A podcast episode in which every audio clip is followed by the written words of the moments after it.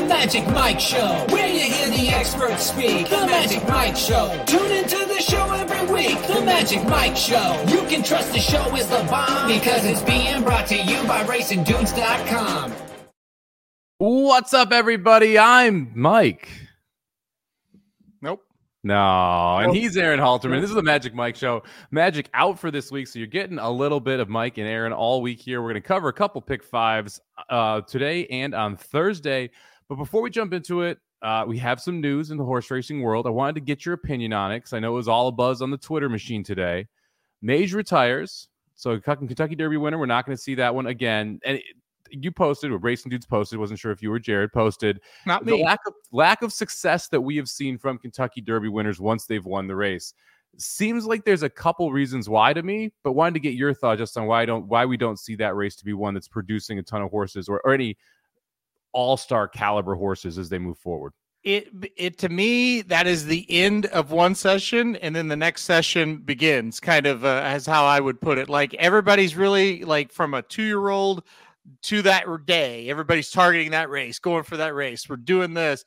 Then it's just kind of a fallout after that, and then the second season starts where we're looking at the Haskell and the Travers and those horses, and even the Belmont in some regards. Those horses are kind of that's those second half horses you know, they're kind of the fresh ones. They're kind of the ones that, hey, we're targeting this set of races. I mean, that's my theory on it. If you look at racing year after year, it's becoming harder and harder for these horses to hold their form for more than like three or four races. And that, that's to me, that that's that's kind of my take on it. Yeah, I think I think you are half correct, and you left out the other part that as soon as you win the Kentucky Derby, everyone starts thinking about the stud deals. Yeah. And so that means that you're not going to see those horses at four, or very rarely you're going to see them at four, which means that you just have half a season left. And like you said, the prep up to that race was just that race.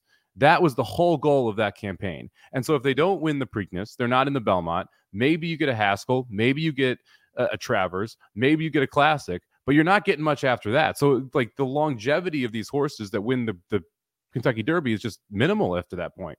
Well, I think another thing people really need to do is take a deep breath. We've had some weird Kentucky Derby winners as well. No way. And, it- well, listen, I don't, I don't want to take away from Mage because I, he was a, he's a, he's better than the one we had two years ago, right? But Mhm. he was the right horse for the right day. He hadn't won anything but a maiden before, and he hadn't won anything after. It's just he ran a huge race that day. Give him credit, but he wasn't like this all-star horse. Rich Strike. I mean, forget about it. Mandaloun didn't really even finish first. You know, he, he just he, he got disqualified into it. Uh, it- and you know, country uh, country house got got disqualified into it. So we've had some weird ones, and I think you have to factor that in. Uh, authentic COVID year. You know, and authentic, by the way, uh, he did win the Haskell. It was just before the Kentucky Derby that year, and he probably would have won other races if the Derby would have been in its normal time. Actually, he probably wouldn't have won it. So it's just hard to kind of juggle this. And sometimes the Derby, the best horse doesn't win on that day, right? And like Essential Quality was the best horse out of the crop, but where he lost to you know Mandaloun and Medina Spirit.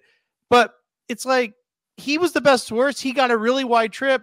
What happens if he doesn't? He gets a he gets the Mandaloun trip and he wins, and then he's won four or five races. It goes, oh, what what a race this is. I mean, you, you go back through it. It's not always like this. American Pharaoh did fine after he won it, you know. So it's just we've had a string of weird winners of the race. It's funny, Mandaloun, the, the winner via DQ a while after the actual race goes final, the Right. one who has the most wins since, which goes back to, hey, look, he actually had a career after that, right? Ran at four. That's why he won a stakes race there. So it's it that makes it a little more interesting on that front. Uh, the authentic front, I can't remember who ran second to him. Uh, uh, uh Tiz the Law was second. Tiz the Law, right? Tiz the Law probably wins the Derby if the Derby is in May, not at the end of the year. And Tiz the Law probably wins multiple races after that if the Derby is in May, not toward the end of the year. That crop actually turned out probably one of the better ones that we saw Yep. through the last five or six years when you look back at it now. Yep, yep. I, I I didn't know this was a thing. I, I'm not on Twitter or anything, so I didn't know this was a big thing today. But look, I mean, eh, Shoddy texted me earlier. He's like, "Mage retired." I was like, "Didn't he retire like a month ago?" Like, I, I didn't even know he wasn't retired still. It's like, a, I, Mage, Mage, and running in another race was completely out of my mind. Yeah. All right. Well, just a little Kentucky Derby talk here on a random Monday since there's uh, not a ton going on in the horse racing world. We do have a pick six carryover at Aqueduct. That will be on Thursday. But you know what? I texted Aaron And I said, Aaron, let's do a pick five here. Let's do a Wednesday pick five. Actually, I said, I don't really know who's running on Wednesday and which tracks I want to go to. So let me give you a couple options the next morning. So I said, Aaron, this morning, actually, yeah, this morning, yeah. would you like to go to Remington Park or Turfway? And so, just for everyone who's watching this, who's upset that we're not at Remington, this was Aaron's decision to go to Turfway. Now, it is opening day, and you do have phenomenal fields in these. You get some pretty big payouts. You got to try and hunt a single down. So, definitely a, a more interesting handicap from that front, but still very surprised you didn't pick Remington. Remington's card's not very good. If you look at it, eh, eh, just a lot of short fields. There's a five horse race we would have thrown in there. There's a six horse race and a couple eight horse races. It wasn't good. Number two, listen, we have to get page views. That's how this works. and Turfway Park opening day is going to get more page views than Remington Park. So, hey, I'm sorry. I, I love Remington. I love Remington Park, but uh, listen, this Turfway pick five. I think I think more people are going to be interested in it. More people simply are going to play it. Full fields every race. We're going to get 12 runners. So. Uh, I, I think this thing is is the one to play. If we're, if we're choosing a Wednesday card, this is it. Yeah, the thing is, uh, you know, there's not any five or six fields in this one. it is it is full fields of 12, 13 horses, AEs all over the place. Uh, some tough maiden races, some interesting two-year-olds in the last race as well. Excited to get your take there. And the second race on the card, the second race in the sequence, a very interesting race as well, just simply because of who is going to go off as the favorite and what you like to do with those simple those type of horses. So, without further ado, riders up.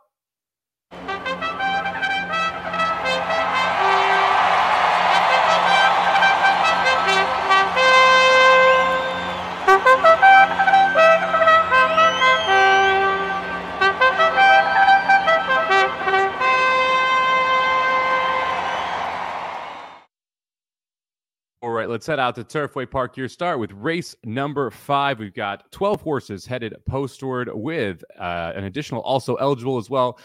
This is going to be two year old fillies going one mile, $70,000 maiden special weight. Aaron, we're starting it out tough. Where are you going on top here? Yeah, yeah, this is a really tough race, like you said, to get us uh, kicked off here. A lot of ways you could go, and you're going to see these kind of races early in this meet. Uh, horses just coming from everywhere, you know, and so that that's Turfway in a nutshell. Uh, I took the Wesley Ward horse, the three on top in this one here. Uh, I know it didn't it didn't work out very well on debut at Keeneland. I think the horse is going to run a lot better here, so I put the three on top in this one. I think the synthetic's going to be just fine for this horse. Got it just a bad break. Hopped at the start at that race last time out at Keeneland and just never really uh, got her feet uh, feet under. So the three, that's who I, I used on top here. Uh, another horse I was fairly interested in and, uh, and and thought about putting this horse on top as well, uh, all the way to the outside. Uh, the 12 Everland. This is a horse that does have synthetic uh, surface experience, and it came last time out at Woodbine, going a mile and 16th. Only got beat a length and a half. It's another one, you know, debuted on the grass, didn't really get out of the did, got out of the gate okay, but just didn't really do much running. Moved over the synthetic and, and looked very good. So I think the three is going to improve like the 12 did, but I think the 12 already with that race uh, under her belt, I like that one as well. So 312 were my top two in this one. I mean, look at this. It's like just like you drew it up, man. I, I have the three on top as well. So Daily five to one for Wesley Ward. So Dio going to get them out here. I, it, we both love these pace projections, and I've got Equinedge up right now on here, and, and, they've got a 35 pace projection for this horse. If you go to Timeform, which is available on DRF or Timeform, they've got a 45 early pace rating. They're both wrong. Uh, you mentioned the hop at the start. It's interesting that one of the times that these ratings can be very off is the second or third race of a horse's career when they didn't break in the first or first or first and second race. And this is a great example of that where I don't believe this is a slow horse early. Mm-hmm. I believe this is a horse who got a really bad break and thus got slow ratings early because we're only one race into the career. So, uh, sedately to me, top pick here. Uh, I the 12 went back and forth on. So the 12 is actually my last horse off here. I think this is more of a speed type horse, and I'm worried about the post. And so, if I was going to go five deep here, if I want to spend more than the 72 bucks I ended up spending, the 12 actually would be the next horse on for me in the entire sequence, but ended up leaving off the 12 Everland. Uh, second pick for me here was the five horse playback. Uh, it's the horse that last time we saw him was going a mile over a sloppy Churchill Downs course.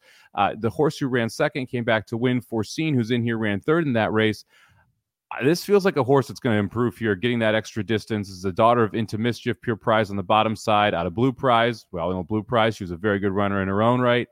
Uh, I, I, think you're going to see a step forward here. Second time off the layoff for Lobo. You get Corrales in the irons. Uh, very good synthetic trainer Lobo, 21% with a $2.42 ROI. I'm willing to say that that last race you're going to see better simply because of how the trip went. The horse didn't love the slop early. You could see it was slow fighting it and then was stuck in between. I think you're going to get an improved effort here on the synthetic. So I went 3 5 on top here. Uh, how deep you end up going in this one, Aaron? Yeah, I went four deep, and the five was the uh, one on the ticket here. The five playback. I don't have to really touch on that any further. I think you did uh, a good job there. I think this is a horse that is going to improve on the synthetic. Uh, so three, five, also the twelve, like I said, and then the eight. I threw the eight on for Brad Cox, Sweet Sunshine. Uh, if you look at Cox at this meet, uh, he doesn't run a ton, but but when he does, they usually fire a pretty big effort. Uh, 74 runners in the past year at Turfway Park, hitting at 26% and 53% in the money. So he basically what happens is he's got the stable there at Churchill Downs, and then he starts sending them to fairgrounds, to Oaklawn, and to Turfway. And I think he, you know, has done a pretty good job of saying, okay, this is a horse that's not too bad. I think I think he or she will like the synthetic. So let's just go ahead and put this horse at Turfway for the winner. And you've seen horses from his barn at Turfway, local horses kind of jump up and be decent. Maybe not superstars, but decent. I think he's just trying to to filter them out here. Sweet Sunshine didn't do much on debut. I think this is a horse that's going to run better. And you talk about speed. I think this is the horse that projects to have the most. If it, you know, maybe the horse this time out loves the surface, gets ahead of them, and, and it's hard to catch. So I did use the eight Sweet Sunshine as well. Yeah, eight was on my ticket too. Uh, I think this one makes a ton of sense here. Second out for Cox here. Uh, you mentioned it has speed. I think probably gets the rail. That last race was pretty tough too. It was dueled the whole way, going 22 and two. I'm not surprised the horse faded, and then kind of had to check in the stretch as well, which meant that the, the end result was much worse than I think it probably would have been had there not been that issue. Um, so I, I like using the eight here too. I took a price as my fourth horse here. Send me to the two here. Win some beauty. That's a Mark Casse horse. Is 125 or 150,000 $100,000 daughter of Upstart. Machado takes them out. I like the fact that this is a horse that debuted on turf. And Upstart is a, you know, about 10, 11% turf sire.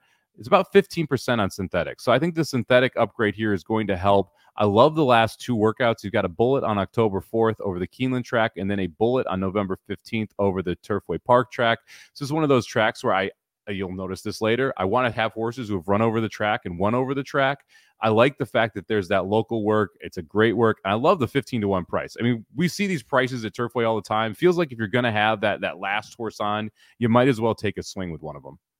I think that's a good use. I did I didn't use the horse, but uh, at 15 to 1, it does make a little bit of sense in here. You look at the race 3 back when we had a turf maiden at Ellis Park, which Ellis Turfway kind of comparable as far as level of uh, competition, I think, a little bit. Uh, you think about when Ellis Park is usually open in Kentucky, that's when Saratoga's open. So, like the elite horses go up there uh, and then come back when Churchill and Keeneland are running. And now that uh, uh, Turfway's here, horses are, like I said, filtering to Oaklawn Fairgrounds, things like that. So, I think this is going to be uh, the competition the two needs. I couldn't quite do it. I, I just I'm not sure this horse is good enough to get the job done all the way and completely. Maybe could round out a try something like that. But listen, 15 to one. Uh, I've seen worse 15 to ones. That's for sure. Yeah, the price price is right there for me. I want to make sure since we're at Turfway, we're going to take a shot. All right, let's head over to the sixth yep. race. I'm excited to talk about this one with you, even though it is one of the lower level races we're going to cover here. Five thousand dollar maiden claimers, fillies and mares, three year old and up, going six furlongs over the Turfway Park Synthetic. Aaron, are you putting the seven on top? I, okay. 99 times out of 100, the answer would be absolutely not. So the seven, a five year old first time starter for yep. Wesley Ward and starting at the $5,000 maiden claiming level. Those really are great signs, Somich. I'm sure you're going to make that point out. When you look at this, th- this, every horse is a career maiden in this race almost, other than the two. Every horse just oh, you know, just cannot get the job done, has had multiple chances to get the job done. Listen, the seven catches such an easy field. I still probably wouldn't use the horse, but I went down and I looked at the workouts. And again, I'm not a huge workout guy, but you kind of look at it and go, okay, this horse has a little bit of speed, right? And, and if we can just get her to break, I don't think they're going to catch her. I think whoever gets the lead wins the race, and it'll make sense. The two horses I'm using, uh, you know, when you once we get there, I'm using the seven because I think this horse is going to be, even though it's a five year old first time starter starting for a low tag. I think it's just found one of the worst races to ever be run, maybe. Oh, uh, yeah, I mean, I I would agree with the level. I mean, for 5K, through the, you're going to knock at some great horses here. It, it is odd to see Wesley Ward owned, trained, and bred, and the five year old part of it. And you mentioned the workouts, and I I was like, okay, can I can I make a case for this horse, right? Because you got to find a single at some point, and this is going to be one of the more singled horses in the sequence, which actually makes me not want to play it, which is Yeah. why it's not on my ticket. Um, but you look at the workouts, there's a gap in there too I know. and that that made it even more concerning to me that, that between July 16th and October 1st we didn't work out. Uh, clearly, there's been some issues getting this horse to the track because it's five and it hasn't been there yet. So seeing a gap four back made me even more concerned. And then I, I kind of came up with this problem that Curtis is mentioning is the last couple workouts, which are by the way the only good workouts. All the other workouts kind of suck. Were the last couple workouts just to try and get this horse claimed for five thousand? You'd think he'd have better things to do, Wesley Ward, than to do that, but you're you're not. I, I don't think that's impossible. Um, and again, it- it's just a situation for me. Nine times out of ten, or I said ninety nine times out of hundred, it's just not a horse I'm interested in. Just catches such an easy field, and, and again, I even if the horse, hey, we're entered to get claimed. If we can get out Just to the front, you just Yeah. can't tell me that you don't think this horse is, eh, has got a big shot to win versus this group, you know. And so that's for me, that's the thing. Look, I, I I didn't single though. I did put the 10 on the ticket. I said I think if you get out the front, you're gonna win. If you look at the 10, I know it's been I know it was last year, but two races at the 30k maiden special or maiden claiming level here at Turfway Park, got to the lead, and ended up finished second. I know she's 0 for 13. This is a horribly low level. I just feel like she's the other one that could get out in front. She's proven it before. I, I just think with a seven or 10, one of them going to get out in front, and I don't think they're going to catch her. Yeah, I, I included the ten on my ticket. I left the seven off. I, I uh, used the ten for the exact reason you did, right? I, this Yeah. is this is your logical speed, your logical leader. If one of the first time starters or the two doesn't pop for some speed, I actually almost singled the two. Um, I, I before I found a single later in the sequence, I, I almost just took a big time shot here and singled up the two conjure. Uh, this is a horse by Practical Joke. If you watch this show, you know much how I love how much I love Practical Joke. Second time starter. Uh, Cohen's very good in this spot, 22% second time maiden starter, making a drop down, but was entered at a reasonable level and now dropping into here. It was only $16,000 maiden claimer, but Belterra. So it's not like we are going from like, you know, Saratoga or Churchill or somewhere crazy maiden claim, maiden special weight and dropping in. No, this is a, a pretty reasonably placed horse in the first race as well.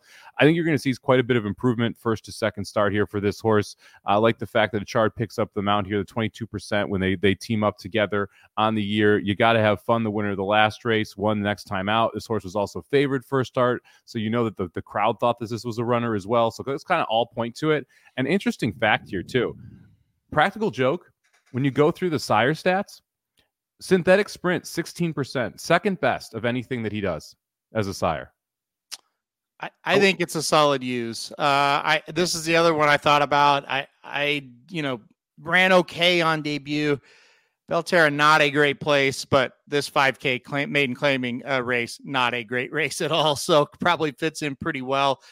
Uh, yeah, you know, just didn't show a whole lot. Uh, I I wonder what happened with the horse. You know, um, and and and and yeah, we did run at Belterra, but we were protected. Now we're in for a claiming tag off 200 day layoff. Uh, But again, there's problems with everybody. Any horse you're going to say, yeah, I'm all, all about this horse. They'll go, well, there's this, this, this, 25 things wrong with them. So there are question marks with this one too. But logically, it makes sense. You're you're taking a horse that doesn't have that proven track record of being awful.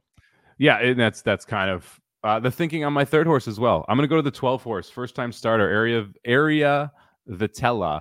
Uh, and this is surely because it's the other first time starter in the field that I don't know how bad this horse is. And in a field of absolutely, absolutely terrible horses, I'm going to go just a wild card. And I'll take the 15 to 1 shot here at a price. Uh, the seven to me again, not interested at the price I think this horse is going to go off at. So I'll take the first time starter who's going to be a much bigger price. Trainer, two for 22 on the year, not wonderful, but in first with first starters is one for seven. So has been able to get the job done. One for four at the maiden claiming debut level. And Declan Cannon picks up the mount. Not a jockey you'd expect for a barn that doesn't run very often. So uh, I will take a little bit of a shot here, and I'm going to go 2 10 12 to try and get through here. You're just going 7 10? I'm just going 7 10. I think uh, an Okie bred showing up first time starter here at Turfway is uh, interesting. So we'll see what happens here with the 12. Uh, I don't I don't blame you though because look, I mean, a first I'm picking a first time starter that's five years old, so uh, I, I get it. yeah, I don't I don't don't love the 12, but I also like again we talked about this last race. I want to have prices in these races because especially at this level, the variance is so high yeah. that you, it, you can see some some very interesting interesting things happen. All right, let's go to a little bit better of a race. We'll head over to Turfway Park's seventh race, the third race just a little bit better, claiming eight thousand dollars, going a mile and a sixteenth over the synthetic. Uh, Aaron, I thought this was a little bit easier, easier of a race. This is where my single comes from. Where are you going on top? Oh, this is going to be interesting to see what your single is. I haven't looked at your tickets, so uh, we'll see uh, what the single is in this one. Look, I went number nine, global sensation on top in this in this spot here. This is a horseman running uh, kind of on the mid Atlantic circuit running in uh, uh, claiming races on the turf and then a starter allowance last time out at Laurel. When when was up for a tag at 16 and 12 at, at Colonial, ran pretty good, won two races back. You know, the move over to synthetic, not too worrisome because you look, hey, we've got some Turfway Park uh, races on the resume. Actually, won an allowance here on mm-hmm. February 17th, uh, you know, looked pretty good and then tried again and got fifth. Didn't look good at all, but I think finds the right field today. So I do like the nine on top, uh, uh, Global Sensation. Also, the number eight, Command Central. That's another one uh, I liked a little bit in here as well. First off, the claim for a decent trainer moving over back to synthetic, where again at Turfway, uh, we've seen some decent races from this horse. Um, really, in on the turf until the last couple, this horse has been running okay as well. So I, I had nine, eight as my top two.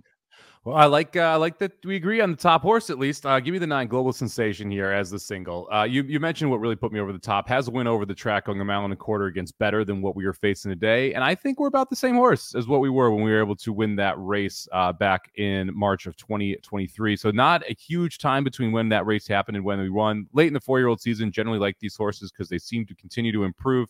And when I'm looking at some of these numbers, uh, I want to see the races around it that aren't on synthetic, and then see what the horse does on synthetic if it goes up, it goes down. If it stays even, and and there was actually a little bit of improvement for Global Sensation on synthetic. So I think you can expect a little bit better of an effort than what we've seen in those Colonial races. On top of it, you're dropping from like you mentioned that 16k ish level uh, down to 8,000. So you're facing easier horses here, and I think the trip sets up pretty well. It's the horse that has tactical speed, but still has a kick late. The mile and 16th won't be a problem. I I'm guessing we get like five to two, somewhere in that range. But when you're singling in this big of a field, it gives you an edge in the rest of the ticket. So I figured I'd take a shot here with a nine. Yeah, I mean, I we like it. It's top choice for both of us. So uh, I I did not single though. I ended up using two more on here. I went four deep again. I I, I saw Doc talking about the number seven courageously. I put this horse on the ticket as well. I thought twelve to one was a pretty good price. You look the race three back, 10K claiming on the turf there at Ellis Park, got a win. Now we're at the 8K claiming, like you mentioned to start here. So I thought, well, that's very interesting. I think Ellis and Turfway pretty similar uh, as far as a class level. So I think the seven courageously sitting there at 12 to 1 can pull the upset. I also used the 12 Joker on Jack. Uh, this horse has coming off a layoff. That's the bad part. But the good part, we got really nice synthetic form all up and down the page here. So, and including a win, uh, you know, last time out. Uh, which was March 9th, unfortunately, uh, 265 days ago, but did get a win at this level at Turfway by five and three quarters. So uh, I, I, get it. I get why you try to single kind of separate yourself here. Um, we have the same top pick, but I, I, I end up going four deep. That's those the other two I used there. Uh, so you and you and Aaron ended up with what was it, seven, eight, nine, 12 here. I, yes. I had the nine top. I had the 12 as a horse that I had definitely in the ticket here, as well as the seven. Wasn't as lo- in love with the A as you. I looked at the one and the two for a long time in this spot as well. Did you consider either the one Supreme Song or the two Karam? I did consider uh, the one for a while. Uh, I, I, you know, ran pretty well on the turf. Three three races back has has ran pretty decent on the dirt. Uh, I just couldn't pull the trigger. I just like those ones I talked about a little bit more. Wouldn't be shocked if the one gets it done. Uh, two, you know, I, I just don't know. It, when we when we ran on the turf, it hasn't been good. We do have a win on the synthetic here, but I I wasn't real high on the two. Yeah, the, the thing I liked about the two is the turfway form, right? He's run 10 yeah. times on turfway, has two wins over the track, has some tactical speed. Both these horses are going to be forwardly placed, which is part of the reason why I ended up with the nine. I do think it sets up well for someone to come from, you know, middle pack, maybe off of it. We'll see where the where the winner ends up. I think it's going to be tough to be very forwardly placed in this race and be able to win it. I agree. Uh, real quick, you asked what am I, uh, what site do I have up here? This is Equinedge, so it's one of the handicapping tools that I use. Uh, that's just easier for me to pull up because I don't use Equibase very often, so that's why it's uh, it's making its debut here since Magic usually runs the back end of this. All right, let's head over to the penultimate race of the late pick five here from Turfway Park on Wednesday afternoon or Wednesday evening, I should say. Optional claimers here $25,000 N1X, Philly Mare, three and up, six and a half furlongs over that. Very forgiving poly track. Who do you like here, Aaron? Well, I put the five uh, forgotten piece on top in this one, so that's uh, that's one I'm definitely going to use here. We've seen this horse knocking on the door at Presque Isle. Presque Isle, uh, also a synthetic track. You know, ran up there five times uh, this year, got second twice, uh, got a win earlier in the meet. So this one makes sense as well. You also look again, the Turfway Park form is there. Uh, the last meet here at Turfway did okay as well with a victory uh, it, at this level. So the five was on top for me, uh, but I, went three deep. Uh, by second choice, there we go, is no tapping out. Uh, this is a horse that got the job done uh, last time out at Presque Isle, another Presque Isle runner and now coming up here uh, to take on uh, Allowance Company for the first time. So I liked the five and the nine for the top two choices. Yeah, I am. Uh, I'm pretty similar here. I, I have the five and third, the nine and second. I do have a different horse on top. Give me the two horse. Love my heart on top here. Uh, Mike Maker sending one this this one back to synthetic. I thought was a pretty interesting move here. Um, has not raced over synthetic. Two tries over the turf got this horse two back, claimed it for 32,000, jumped it all the way up to 50, which I think is just way too aggressive.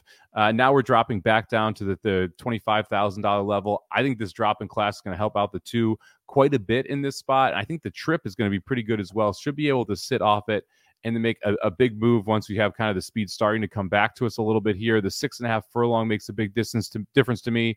And then when you go all the way back and you look at this horse, originally was a Mark Casse horse and it debuted at Saratoga mm. on the turf. He generally debuts some pretty good horses at Saratoga on the turf when he's looking through his barn. And the fact that this horse debuted on turf, and I often talk, turf synthetic plays very similar. If you're a turf horse, a lot of times you transfer over well to the synthetic.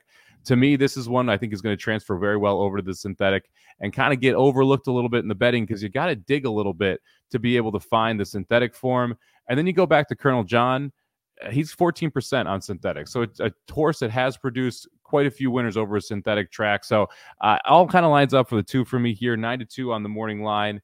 Uh, so I, I, included him. So I ended up four deep here. We've talked about your five and nine. Uh, you used the two too? I used the two as well. So we're very yeah. similar. I went two five nine, you went two five nine twelve. So I just left off the 12. But yeah, I used the two.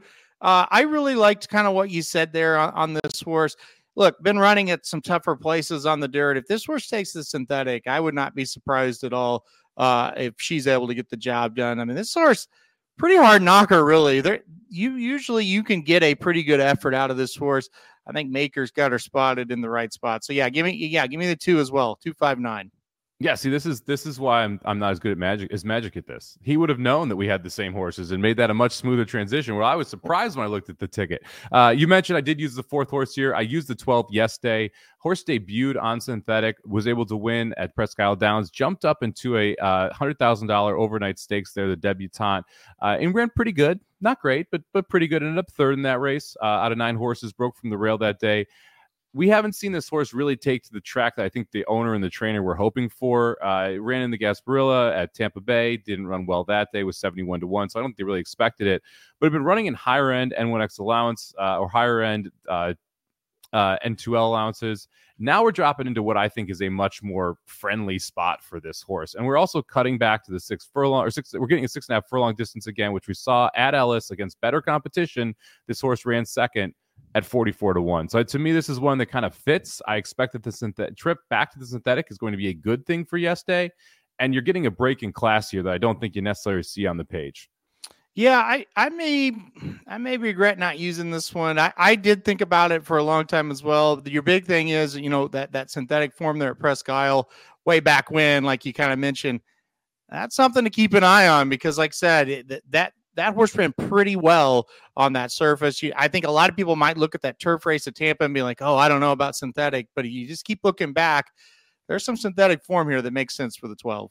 Yeah, it's what makes this this track difficult. You can dig. I mean, some of these races, like the the sixth and seventh that we went over, not great races, high variance races. Mhm. Then these races, like, and we'll talk about the next in a second.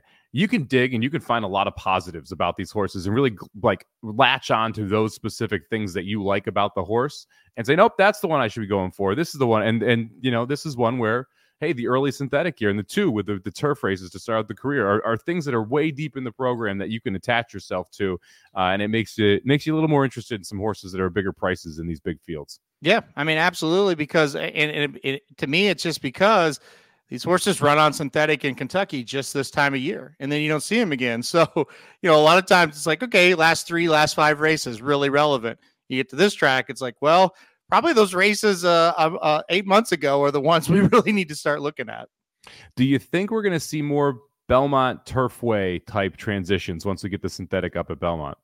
That's going to be really interesting when that happens. I, I would think yes is the answer to that. Uh, it seems like in the winter we're going to have a lot more uh, synthetic. You got the Gulfstream thing already happened, but a lot of those Gulfstream horses kind of stay down in Florida, where you know Belmont, Kentucky, they kind of go back and forth a little bit. So I do think that's going to play a big factor, and that's not that far away. A couple years, really, we're going to have that. Yeah, it uh, interesting to see how that kind of plays out because Turfway, it seems like you do get a bunch of different Kentucky horses, but not a lot of horses shipping from all over the place that end up at this track, except for some of the big days. All right, jump over to the last race of the Pick Five here, Turfway Park, race number nine for Wednesday. We got a maiden special weight for two-year-old fillies going one mile. I thought this was just a, a really, really tough race, really interesting field. A couple horses stand out, but a lot of different directions you can go. Where did you end up on top? I honestly, and I, I may still change it. So when I first did it, I had a single in this one, and my single, yeah, I know, but I, so I may, I may still single this horse and then add your two in the second leg and go and go three deep there with a single here. Let's talk about the horse I, I'm thinking about singling. The number four Egyptian Candy to me. Okay. Okay. I really liked the debut at Keeneland. You, you got to think it's a Keeneland maiden special weight on October 27th, uh, $100,000 purse, going a mile and 16th there on the turf. This that had to be a better field than what this is. It just had to be. And this horse got second, only beating a length and a quarter. Really came running, kind of got the lead or close, really close to the lead, and then got beat late by a pretty nice horse. I think if if number four Egyptian Egyptian Candy runs back to that race, I don't think she's losing. So I almost singled the four in this spot. Any concern why she's not running in a different spot? Major concern. right? Yeah. That was my big thing too. What are we doing? What are we I doing here at Turfway? I think it's a connection thing. It Okay. it almost feels to me like yeah, if, if this was Cox, if this was Maker, if this was you know name name another one, you know uh, Asmussen. Well, maybe not on the turf, Asmussen, but uh, somebody somebody Better like maybe. that. We're we're at fairgrounds and we're going to run on the turf. Yes, that does bother me a little bit. Maybe this is just a local connection. Uh, as far as hey, we're staying in Kentucky. This is the next uh, track open here in Kentucky, so we're going to go here the pedigree is another thing. We should really like the synthetic surface um, with being by Twirling Candy. So maybe that's it. I just thought this horse was pretty impressive compared to the rest of these on that debut effort. Yeah, I, like I, I can't knock the debut effort. Thought it was a very good one. I like I don't love thirty-seven to one, and now we're two to one. Yeah. That to me is a big concern. Uh, the, price obviously being cut by eighteen x, never a good thing in horse racing. Um, so that was part of the problem for me. The second one is I just don't understand why this horse is here. That debut was good enough to run in a turf race in a lot of different places for you know a, a little bit better prize or this type of purse, but also could really be a springboard into a stakes race if you thought the horse was actually that talented, right? And Yep. so then to show up here and be like, hey, we're gonna roll it out at Turfway Park. Uh, a little bit of surprise, a little bit surprising to me. I did end up using the horse. I, I'm not going crazy here because I, I took some shots in some other races, so I, I was pretty chalky in this spot. I think you kind of have to use the ten as well. Sierra Sky, uh, Mark Casse. Last time we saw this one was in the Miss Grillo at uh, Aqueduct. There lost to Hard to Justify. We saw to go on and uh, get crowned a Breeders' Cup champion. She's nine to five on the morning line. Uh, it's really not that that intense of a handicap here. She's she's got the best back races. She should be able to win if she can run back to one of those, as long as we don't see something crazy from Egyptian Candy. Uh, but to me, the horse that I put on top and the horse I like the most, and the horse the doc is now talking about here, Mm. uh, give me the seven Dappled Lady on top here. First time starter, eight to one.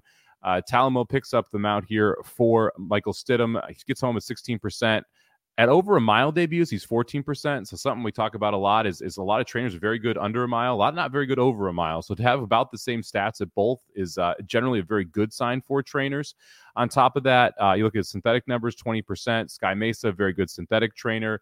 This horse should take to this course. Uh, last three workouts, all been over this course after working out at Keeneland prior to that. This is a Godolphin homebred. That's generally a good sign. Uh, to me, I, I think the seven is going to be pretty loaded for a eight to one morning line price. So I put the seven on top here. Seven on top. Yeah. Listen, I, I thought about the source as well. I, I think this is a a, good, uh, a, a, pretty good horse. You look at the workouts; it's nothing crazy, but real steady. You know what I mean? Like we're not seeing bullets, but we're not seeing you know forty out of forty either. Real steady worker. So be interesting to see uh, how that horse does. The connections are definitely there for sure. You mentioned the ten. That's the other one I use and why I couldn't single the four. The 10 is the class without any doubt, oh, yeah. running in that grade two race. And look, I mean, I, I, think the 10 at the end of the day, if you're playing this Turfway pick five and you go, well, I got them all right except for the horse that got beat by Hard to Justify last time out. I didn't play that one at Turfway Park. I mean, you're gonna yeah. feel a little dumb, so I get it. Yeah, uh, yeah. I think I think you know, like I said, I am going to use the 10. I went 410 here. I don't think the seven's a bad alternative to the two favorites. Yeah. Uh, one other horse mentioned in the chat here, Michael Osen brings up Devoe on the rail is scary. This was my fourth place horse in this yeah. race. Uh, it's satisfactual uh, here for uh, Cherie DeVoe, trainer we talk about quite a bit on this show. She debuts at 9%, 9% for over a mile, 23% on synthetic. Cedillo or Cedillo picks up the mount for. Uh, did you look at this one at all? It's $220,000 hard spun. I would definitely keep an eye on this one. I'm not going to play it, uh, but I have a feeling it'll be on a future ticket. Is how is how I'll kind of describe it. You kind of mention it, uh, Cherie DeVoe, a trainer who I I really love to play.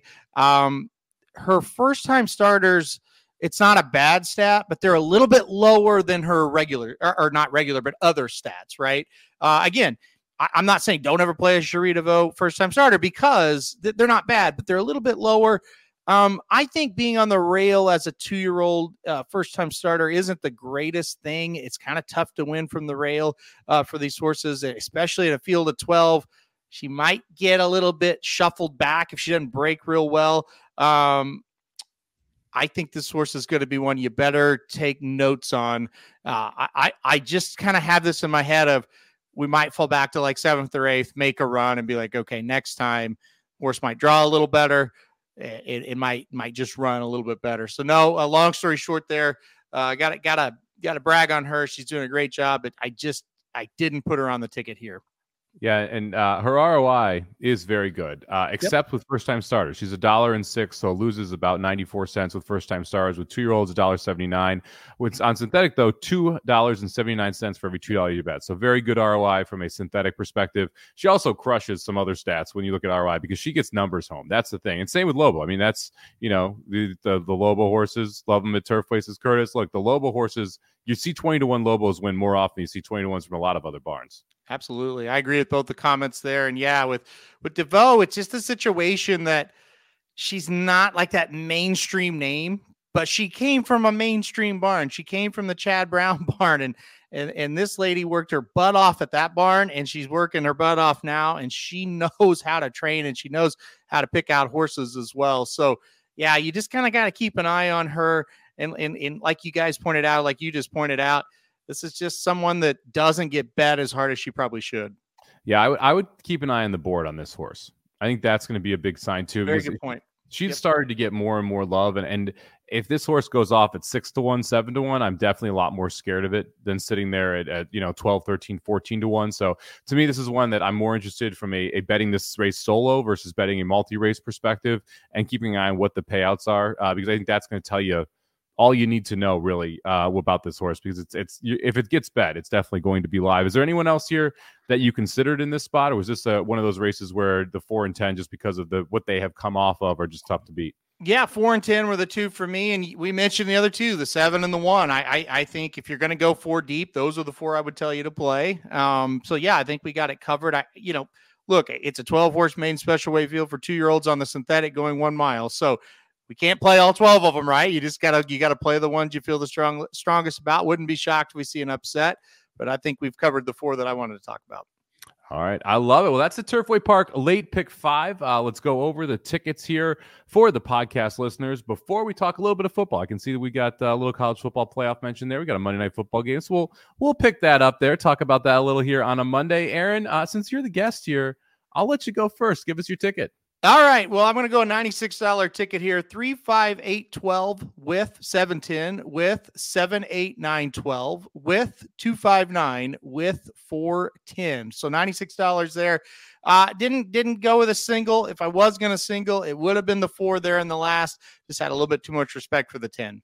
Yeah, I decided to hunt a single to keep my ticket cheap because I wanted to spread and get some prices in a couple other races. So I ended up with a $72 ticket, went two, three, five, eight with 21012 with 9 with 25912 with 4710 again that's $72 for 50 cents. Should be a fun little sequence opening night. You're always going to get big pools at turfway we'll have to see if we get carryovers. I like playing like the time i play turfway is generally when there's a pick five carryover. Then i'm usually jumping in these because it just it seems like you get some payouts here uh, and you get the big fields which means even if you want to be chalky and you want to play it for two bucks you want to go one or two horses in each leg it, can chalk out and still pay five six hundred dollars absolutely yeah absolutely right and it's yeah, like you said the field sizes here are always good you just rarely open the past performances on a night at turfway and see six and seven horse fields Yep. So you you generally get those 12 horse fields and you generally get one bomb a day at least. I mean, that's the other part of it. You're going to get a price home at some point. All right, we're going to talk a little football now. So if you're, if you're out of the horse racing,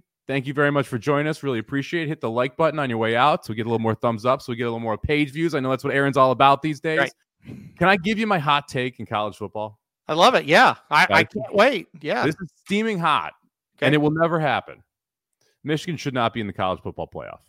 Okay. Why is that? Because they're not like they played one team all year. It's Ohio State, and Ohio State isn't that good. I mean, they they struggled. They needed a miracle to beat Notre Dame at Notre Dame. Yep. Literally needed 10 guys on the field after Notre Dame dropped a, a, a interception.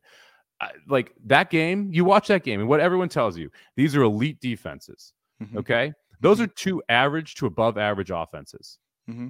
And those defenses looked lost, both of them against those offenses. The offenses were wildly efficient, both running and throwing the football in those spots. And then you look back to last year's college football playoff. The defenses on both these teams got lit up by TCU and Georgia. And the only reason that they were able to be competitive is because Michigan got to play a bad TCU defense. And CJ Stroud, we found out this year, is really freaking good and played awesome in that Georgia game. There's no CJ Stroud on either one of these teams. They're going to get waxed in the college football semis. I can't wait to bet against them. It's the only reason I'm excited they will be in it, but neither of them deserves to be in it over a team like Texas. Um, I agree that Michigan is a little overvalued. I think Michigan would beat Texas. A lot. Michigan I, would be what eight point favorite against Texas. I, now they may not cover, but I think I mean, they'd beat them. Give me Texas every day, all day. I'm sprinkling the money line. Now remember, remember, Mike, you're looking at a guy that saw Oklahoma beat Texas. I I realize that, but that and, was when Dillon Gabriel was good. Well, he's been pretty good last couple weeks too, but he really wasn't that great in that game until the last drive. But what? Uh, that's not true. He played a really good game. But I, the the point I'm trying to make is Oklahoma's not a very good team either, and they were able to beat them. And, and Texas almost lost to K State. Texas almost lost to TCU. I don't. My counter is I think Michigan deserves to be in the playoffs for sure because I I don't think anybody's that good minus the team at the top. Although there's, and there's, Oregon, I think Oregon's the second best team. There's three elite teams in college football. Uh, okay. Georgia. Yes. Oregon. Agree. And Alabama. I don't. I don't think Alabama. I see. I think Alabama's gotten there later in the season. I don't think so. I, I, I, the, the Alabama Georgia games will be awfully interesting. To spread in that game is five points right now. Georgia laying five. That is probably the closest. Maybe Oregon's three. But that is probably the closest line game against any team that Georgia would have to play for the rest of the year. You're probably right about the line being the closest. I, I do agree, but I don't. I think Alabama is more like just gritty, tough. We're Alabama. We're going to find a way to beat you. I don't think they've got the hosses up front this year. I don't think that Georgia game's, I think it could be competitive.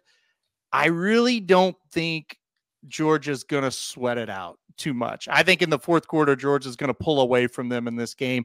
Maybe it's a game for a half. I mean, I just think when you talk about elite teams, I really think it's honestly, it's just Georgia.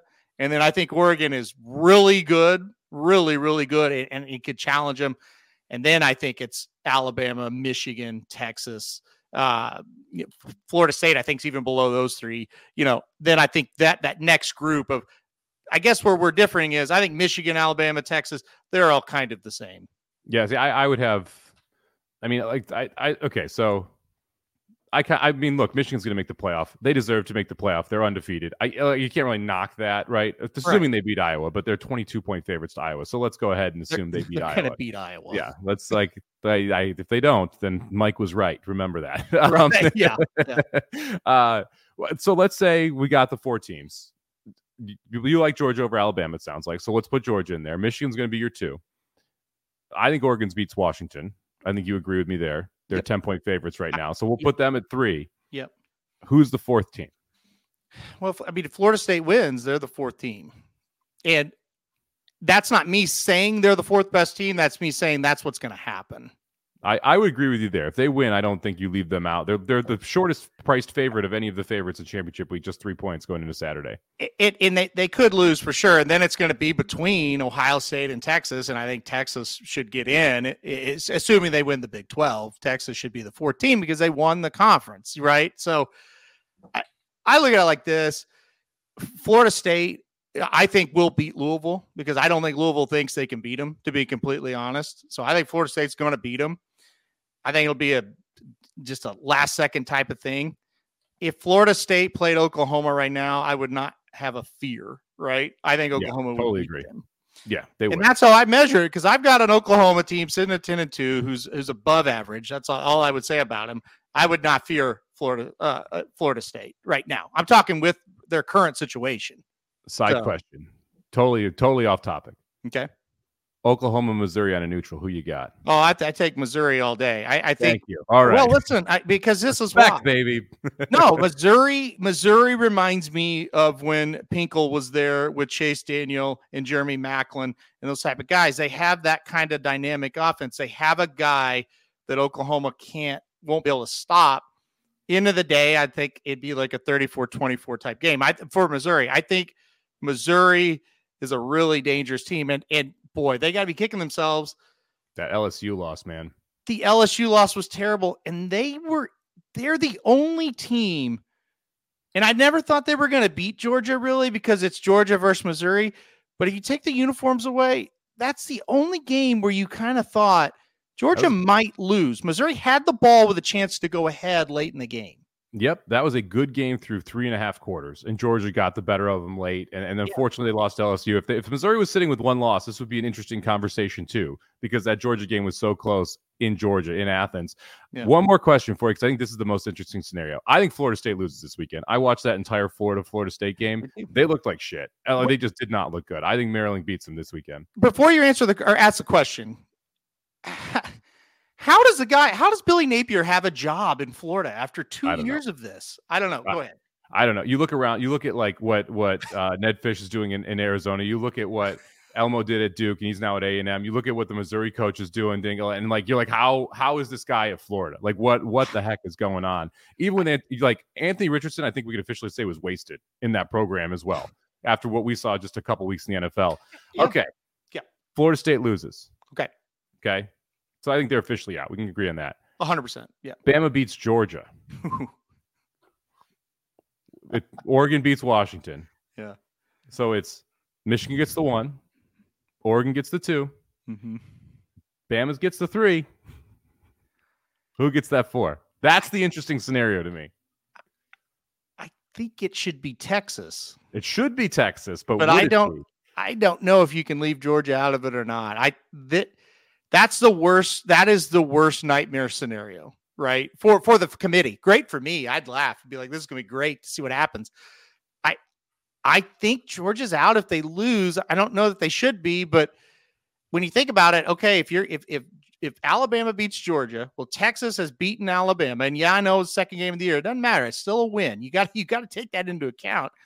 if you're going to say Alabama's number three, I think Texas has got to be four. And I'm not sure if Texas doesn't have to be three in that scenario either, but we'll see what happens there. But I think Georgia's out if they lose.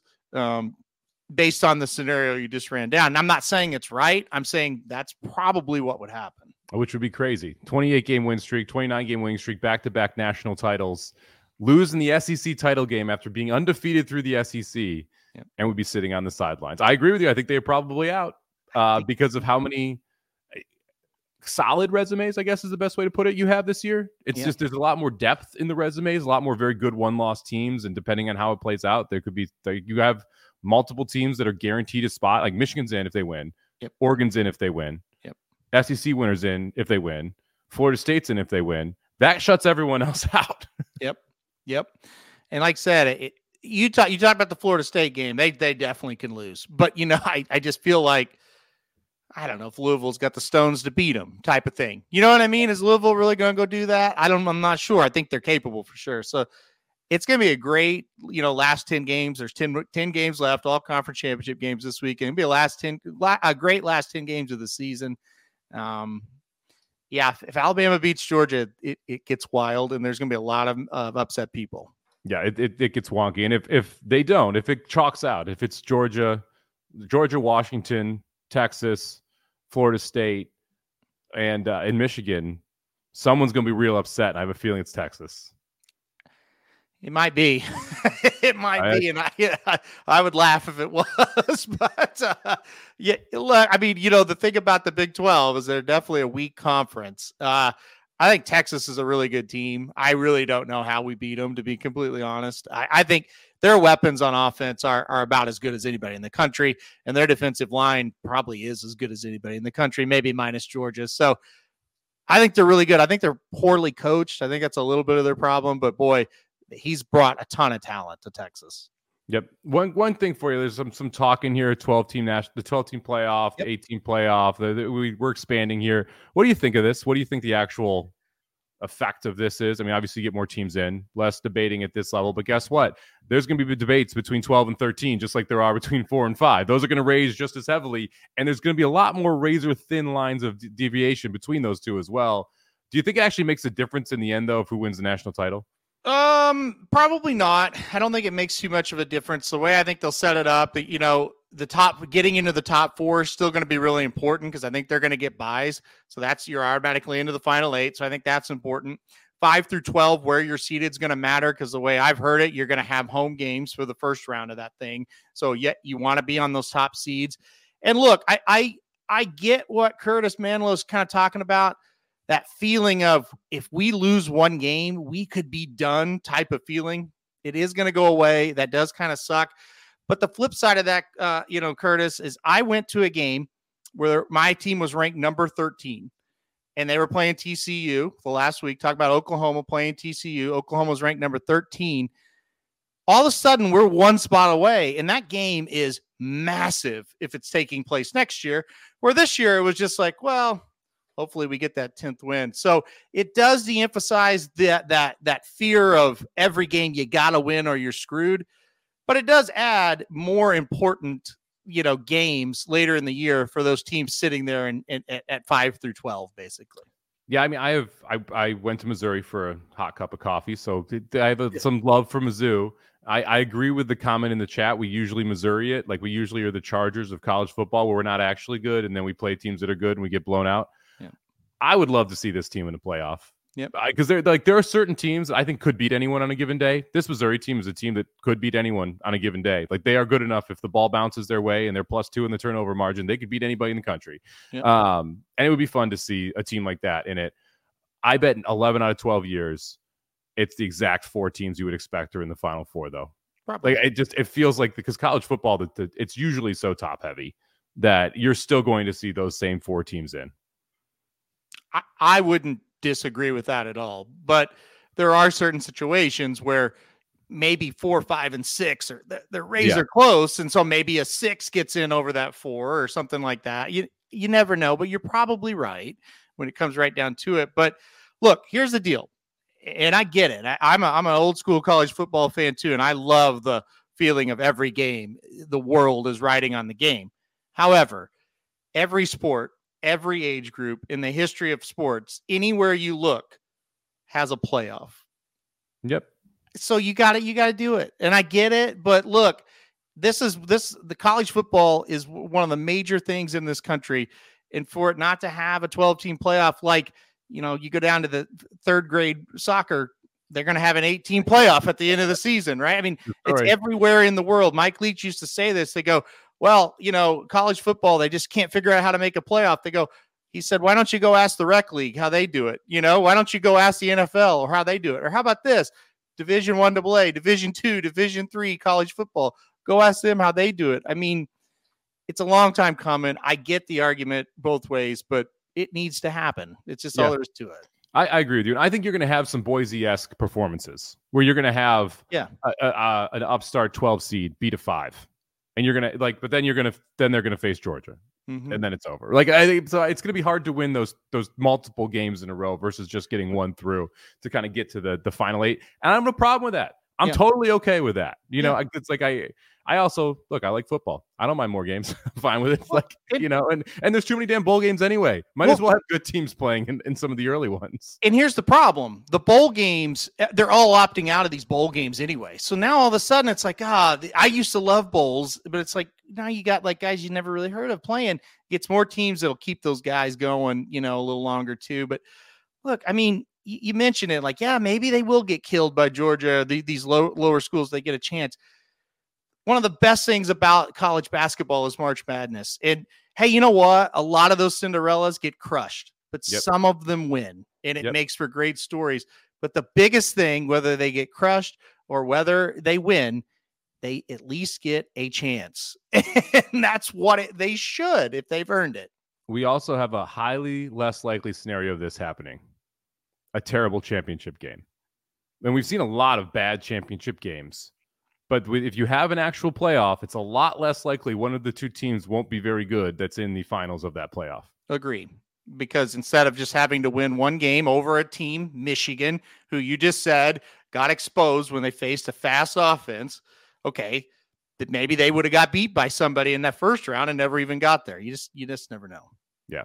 So I, they and I, I still love bowls. Still excited to see the college bowl system. Think love you got to keep it. Think it's a good idea to have as many teams playing as possible. Give them the extra time. Give yep. me as many bowl games as possible when I'm supposed to be hanging out with family. So love all of that stuff, right? Um, but I don't, you know, I don't mind it. I don't hate it. I, I see the pros and cons from the, the, the, the playoff argument. All right, we just spent 25 minutes on college football. Wasn't expecting that, Aaron. Thank you very much for joining the uh, Magic Mike show today. Here, I appreciate you jumping in. You're welcome. Yeah, and listen, I, I figured when we started, we haven't talked football in a while, so I figured it'd be good. So yeah, I I I, I we didn't even bring up the NFL game. Did you bet anything tonight? Bears I hate this game. Three, I may not even turn it on. I hate this yeah. game. Yeah, I've got a three and a half ticket. That's it. I bet it earlier this week. It's a three now. Justin Jefferson look, looks like he's not going to play. I, would still lean the Bears if you want to get involved now, but the difference between three and three and a half is about fourteen percent. Uh, it's a pretty big difference. So can, can I say can I say one more thing real quick? Yeah. Because Curtis is dead set against the playoff. I'm going to tell you a little story, Curtis, of the greatest football game I ever watched live. It was a Division two second round game. So you can point out, hey, look at this. This happened. It was 66 to three. Sure, that's going to happen. That happened in our national championship game last year.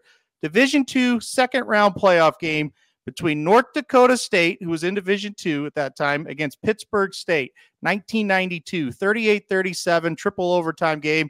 Still to this day, the best game I've ever seen live and in person. And I've seen 165 Oklahoma football games live and in person. I'll take that second round playoff game over any of those other ones. So there's two sides to the story. Wow, not That's even it. a Red Red River rivalry.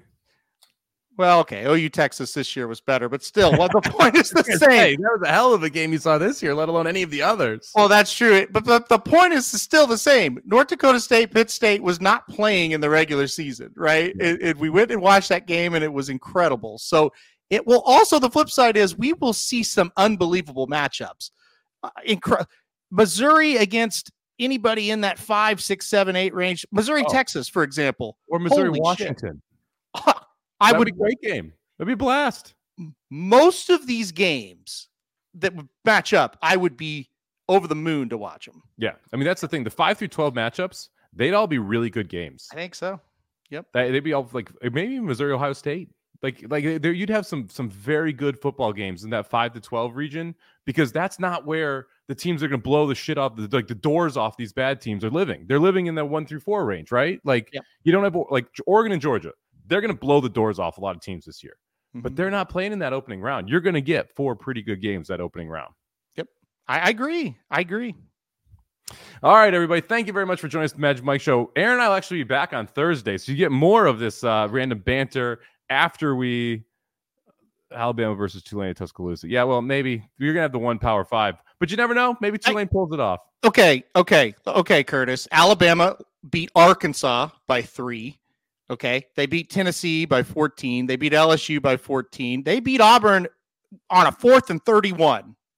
You know, or they would have lost to Auburn, who lost to New Mexico State. I'm not sitting here saying Tulane's going to beat them. I don't think they'd be a blowout. Well, you know, the interesting part too is Florida State would be the five, considering the scenario if they win and we actually go by the regular thing. Tulane would get Florida State. That'd be a good game.